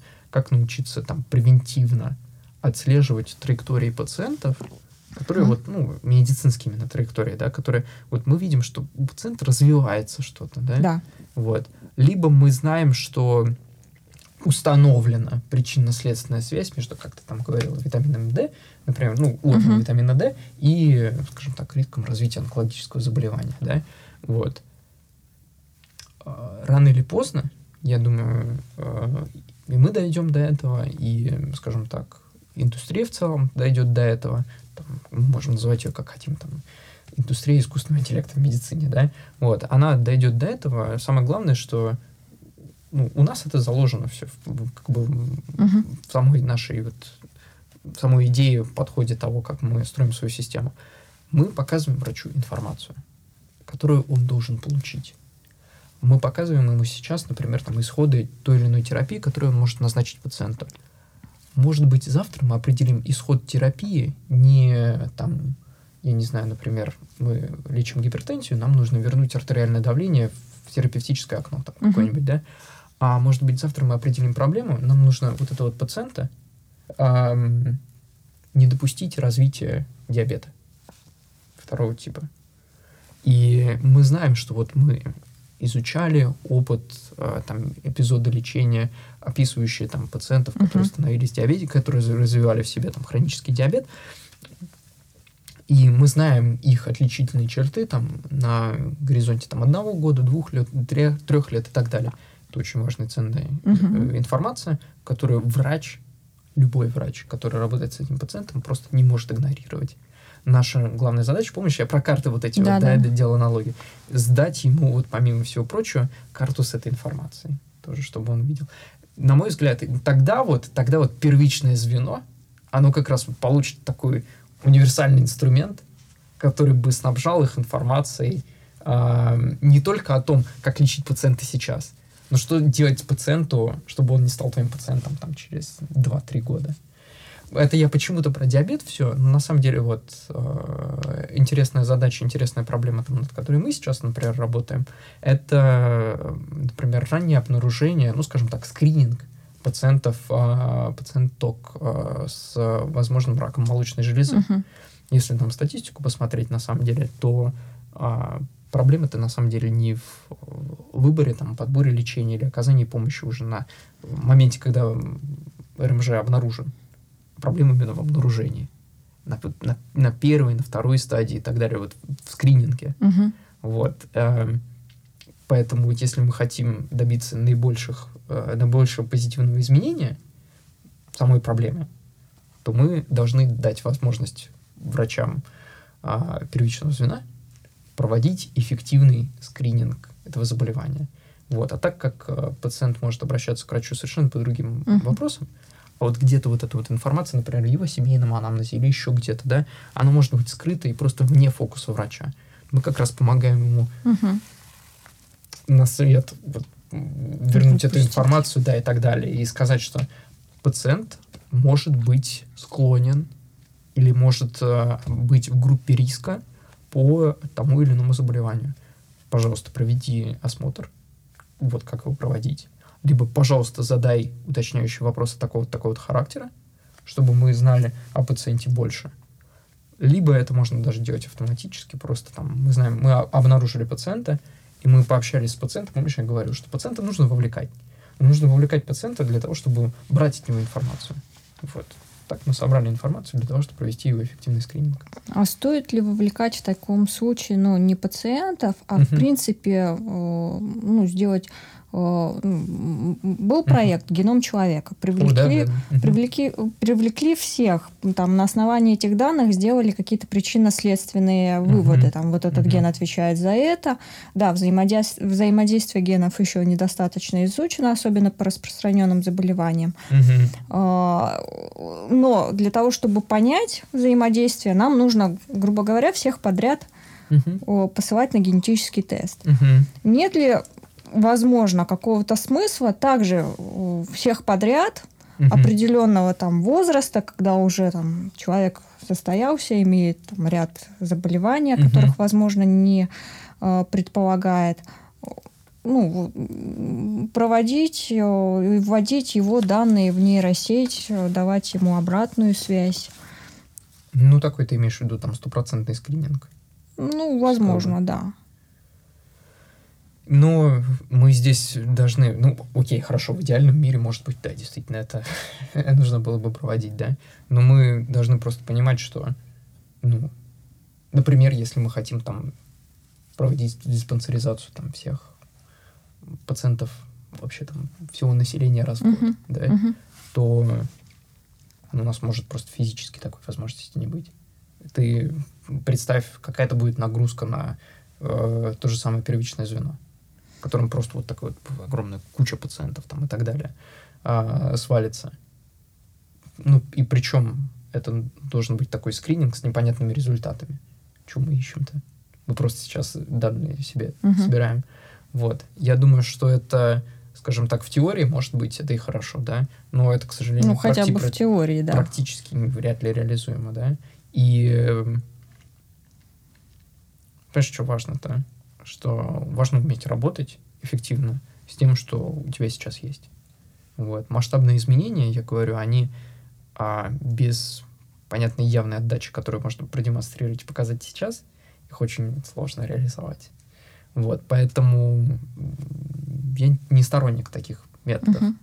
А и геном человека тот же самый, да, ну, там же все равно там очень относительно, ну, такая, как бы, я скажу, очень маленькая выборка, да, но там несколько тысяч уже, э, скажем так, полностью расшифрованных геномов, да, вот. Но это все равно, это там вот какая-то жалкая кроха информации по сравнению с тем, сколько этой информации нужно для того, чтобы можно было действительно эффективно исследовать, там, например, фармакогенетику там, онкологических э, препаратов, там, онкологических терапий, или там еще что-нибудь такого вот прям ключевого, важного, что действительно нужно. Ну, здесь стоит mm-hmm. вопрос как раз-таки в том, что чтобы сделать какие-то выводы, нам нужен этот материал. То есть, да. возможно, он, да, за энерго... о, экономически затратный, mm-hmm. о, практически маловыполнимый.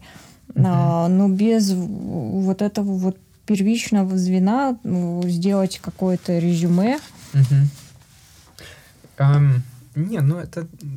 Я немного в другое русло мысль направлю, но в целом та же самая идея. В принципе, это нужно а, не забывать о том, что нужно собирать хорошую стандартизированную информацию для того, чтобы можно было сравнивать пациентов и, соответственно, их исходы лечения в одной точке там, страны или планеты с другой чтобы можно было вот, чтобы не было у тебя никаких предвзятостей с точки зрения анализа. Ну, поэтому нужна какая-то общая система здравия. Да. Это, это то, о чем мы никогда не забываем, скажем так. Мы, пропуская через себя пациентов, мы всегда мы э, это одна из идей, которая заложена туда принципиально uh-huh. в технологию именно в саму конфигурацию архитектуры нейронных сетей, э, самообучаемость. Uh-huh. Там, это такая область там, обучения с подкреплением у тебя вот подкрепление новое, да, у тебя там новый пациент, новый исход, обработал, принял, получил новые знания, немножко адаптировал свою модель. Вот. Приходят новые терапии на рынке, как я тебе uh-huh. говорил, да, там какие-то препараты а, становятся доступны, какие-то препараты там, например, выходят из гайдлайнов или там их вообще запрещают, например. Такое происходит постоянно. Вот надо уметь адаптироваться. И нужно собирать информацию. Нужно собирать угу. хорошую, качественную информацию, которая будет свободна от недостатков той информации, которая той медицинской информации цифровой, которая уже накоплена вот к настоящему моменту. Например, не всегда собираются те самые исходы. Как помнишь, я тебе говорил, что огромная задача вот из того, что у нас есть, угу. выцепить, выудить объективный исход, да. Каждый раз, когда мы смотрим, вот прям хочется, знаешь, хочется задать еще десяток вопросов. Что было там, что... Вот это вот очень вот, важно. Для, да. Э, ну, так как нас будут смотреть, слушать практикующие uh-huh. врачи, uh-huh. чего не хватает при работе с э, данными? Uh-huh. Ну, ты сейчас можешь просто сказать, uh-huh. э, на что уделять внимание, что еще каждый из врачей узких uh-huh. специальностей там должен вносить в электронную медицинскую карту. Uh-huh. Ну, я думаю, ну, я могу прокомментировать, так сказать тебе четко, про первичное звено. А, я больше всего этим занимаюсь. А, в России мы больше всего этим занимаемся. Вот, я считаю, что это, как бы скажем, в стационаре документируют. В стационаре документируют нормально. Там пишут очень много, там есть, там есть время, да, на это. Там я пациент, бы не сказала. Там пациент постоянно под наблюдением. Угу. Вот. Там есть какая-то преемственность информации. Угу. Самое главное, да. В первичном звене у тебя пациент пришел к тебе и ушел. 12 минут. Бог знает, когда мы его еще увидим. И вот это вот той самой преемственности э, информации, ее просто нет. То есть, ну, она бывает иногда, но как общее правило, скажем так, к тебе пришел пациент, ты его расспросила о том, там, чем раньше лечился и так далее, ты не, условно говоря, не всегда закрываешь тот эпизод, э, с которым пациент э, обращался до этого. Mm. Какие были исходы у тебя? Mm. Что, mm-hmm. что ты наблюдал? Были ли какие-нибудь там явления, которые ты можешь счесть нежелательными для себя? Обращал ли ты внимание, как у тебя развивались симптомы твои, как они уходили? вот это вот какой-то такой вот э, момент, который очень часто отсутствует. Но я понимаю, почему он отсутствует. Потому что действительно это, ну, скажем так, на вот всю такую летопись зачастую нету времени. Все-таки хочется посвятить пациенту время и внимание сейчас uh-huh. относительно его текущей проблемы. Вот. Но тем самым, вот я говорю, свой этот такой, знаешь, врожденный недостаток системы, да, мы не закрываем наблюдение до этого. То есть мы не всегда можем сказать сто процентов, насколько эффективная была терапия до этого, назначена пациенту, насколько эффективно мы его пролечили от той или иной болячки. И, соответственно, скажем так, есть ли это заболевание у пациента сейчас, нету ли, принимает ли он какие-нибудь там препараты, находится ли он под активной терапией, не находится. Вот эти вот все вещи, они бывают теряются. Поэтому, ну, это важно и с точки зрения врача, и это важно с точки зрения пациента, доносить эту информацию. И э, как бы помогать врачу лечащему собирать полную вот такую uh-huh. временную шкалу твоих медицинских событий, то, что с тобой происходит ну, как вот такое, знаешь, пожелание со стороны того, типа там, вот я занимаюсь там разработкой инструментов для вас, вот э, помогите. Сделайте, помогите, да-да-да-да, будет всем хорошо. Может ли наступить такой момент, что uh-huh. ну, вот, машинный осмотр, uh-huh. там, искусственный интеллект а, ну, на каком-то этапе или в каких-то специальностях uh-huh. заменит врачей. Не обязательно, uh-huh. соответственно, там хирургов или прочих. Uh-huh. Ну вот есть ли перспектива того, в каких врачах уменьшится потребность, используя искусственный и развивая искусственный интеллект? Я думаю, что это вопрос э, далеко не ближайшего будущего. Я объясню почему. Это хорошая тема, она очень тоже часто поднимается. Угу. Вот такой прям, ну, не сказать, чтобы экзистенциальный страх. Вот замены врача машиной. Но если мы с тобой подумаем, машина сама по себе, она не имеет доступа к многим вещам, к многим каким-то там процессам взаимодействия с пациентом, которые являются сейчас неотъемлемыми вещами медицинской практики машина, ну там, окей, хорошо, мы можем фантазировать, что там машина получит возможность проводить физический осмотр пациента, mm-hmm. да, но она не может на данный момент, да. А она, да бог с ним, ладно, с физическим, действительно, мы там можем там фантазировать о робототехнике сколько угодно, uh-huh. да, машина не может оценить эмоциональное состояние пациента. Она не может к нему ему в глаза заглянуть и понять, о чем же он действительно говорит. Вот, и поэтому э, машина не является, во всяком случае, на данном этапе развития технологий, машина не является, не может по определению являться заменой человека, заменой реального врача. Она может быть его компаньоном в каких-то процессах, с которыми машина работает лучше всего. Угу. А это, ну, условно говоря, это значит, если так обсуждать, это не вглубь, что называется, а вширь. Угу. Мы, как люди, как человек, как индивид, да, мы не можем, там, я не знаю, за секунду прочитать там 100 тысяч страниц текста. Машина может. Машина способна это делать, да. Машина не может провести тебе э, в считанные секунды анализ всей накопленной истории о пациенте и сравнить его с десятком тысяч других пациентов. Человек, в смысле, не uh-huh. может, а машина может. И вот э, я говорю, это принципиально неправильно полагать, что машина может заменить врача. Машина здесь не для того, чтобы заменить врача. Она для того, чтобы вот э, опору ему создать в тех местах, в которых он не может э, а, работать так, как ему бы хотелось, или так, как нужно было бы пациенту. Вот, поэтому это я всегда там, когда пишу, я всегда использую вот этот вот пресловутый тандем. Вот нам нужно создать эффективный тандем врача и искусственного интеллекта. Это вот э, там, наверное, завершаю уже вот этими футурологическими предсказаниями, я думаю, что это именно то, куда мы идем. Вот. Есть врач не потеряет свой хлеб никогда. Просто потому, что люди работают с людьми. Вот. А у людей есть фундаментальное такое, знаешь, самое недоверие к машине. Вот. А ну, сейчас очень распространено и недоверие к э, врачам непосредственно и к медицине, которые mm-hmm. там дискредитировали себя на определенном этапе. Mm-hmm. Поэтому тут еще, конечно, да, возможно, такой тандем. Ну, он... Все равно мы же идем врачу, окей, хорошо, мы можем не доверять одному врачу, да, но угу. за медицинской помощью мы пойдем все равно к другому. Мы не пойдем... Многие занимаются самолечением, используя э, Google. Ну, это другая уже, это, да, тоже другая порочная практика, вот, но они поставить сами а себе сколько... диагноз. Не, не, не, не, не. Да. А сколько я знаю случаев обращения uh-huh. к знахарям, народным целителям, uh-huh. зага...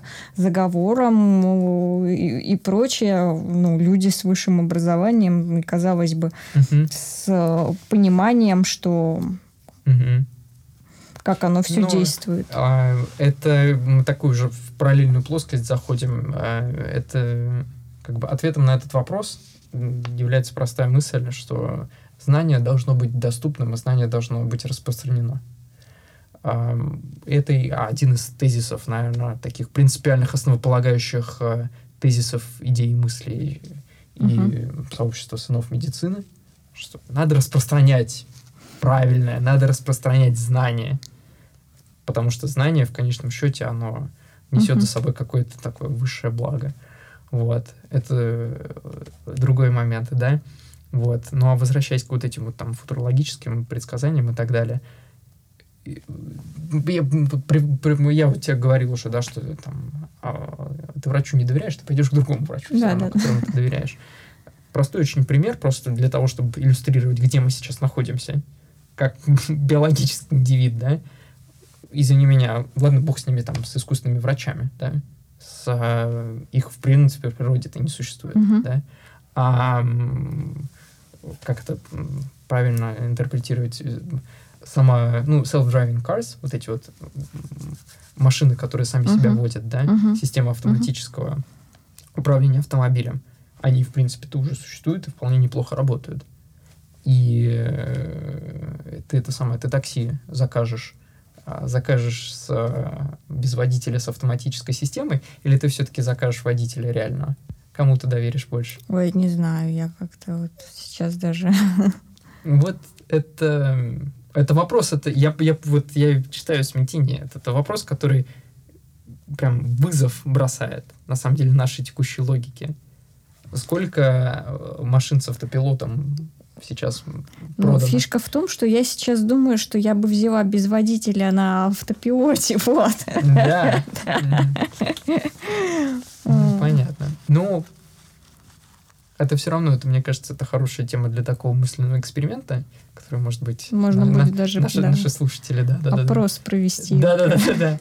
Вот. Но да, я думаю, что, знаешь, что как это одна голова хорошо, две головы лучше. А там одна реальная голова, другая цифровая. Наверное, ну, это, это будет, опти- оптимально. Да, это будет идеально. Ну, в принципе, я думаю, что мы все вроде осветили. Я думаю, да. Вот. Э, если что э, сказать слушателям, э, тем, кто будет смотреть, в качестве напутствия? Ну, наверное, не я должен делать напутствие медицинскому сообществу, а я думаю, что я должен подчеркнуть, что мы, как разработчики, я сейчас, наверное, возьму на себя смелость там говорить от лица э, всех людей, которые занимаются подобного рода разработками, mm-hmm. а мы идем от проблемы. Мы должны идти от проблемы, скажем mm-hmm. так. Да? У нас есть технология, у нас есть другое, как бы, скажем так, такое экспертиза в другой области.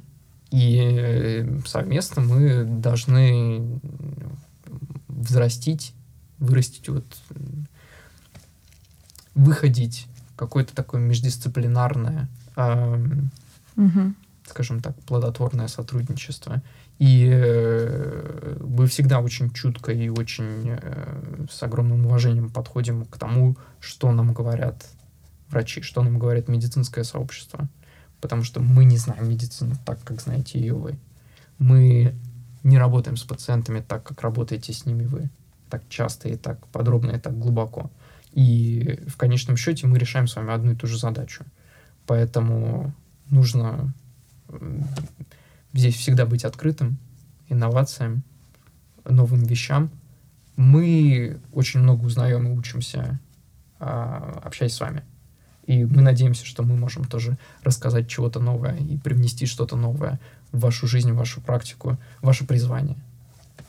Вот, поэтому я думаю, что я думаю, что достаточно справедливо, наверное, отметить, что аудитория Медача — это молодое поколение врачей, скорее всего, да, вот.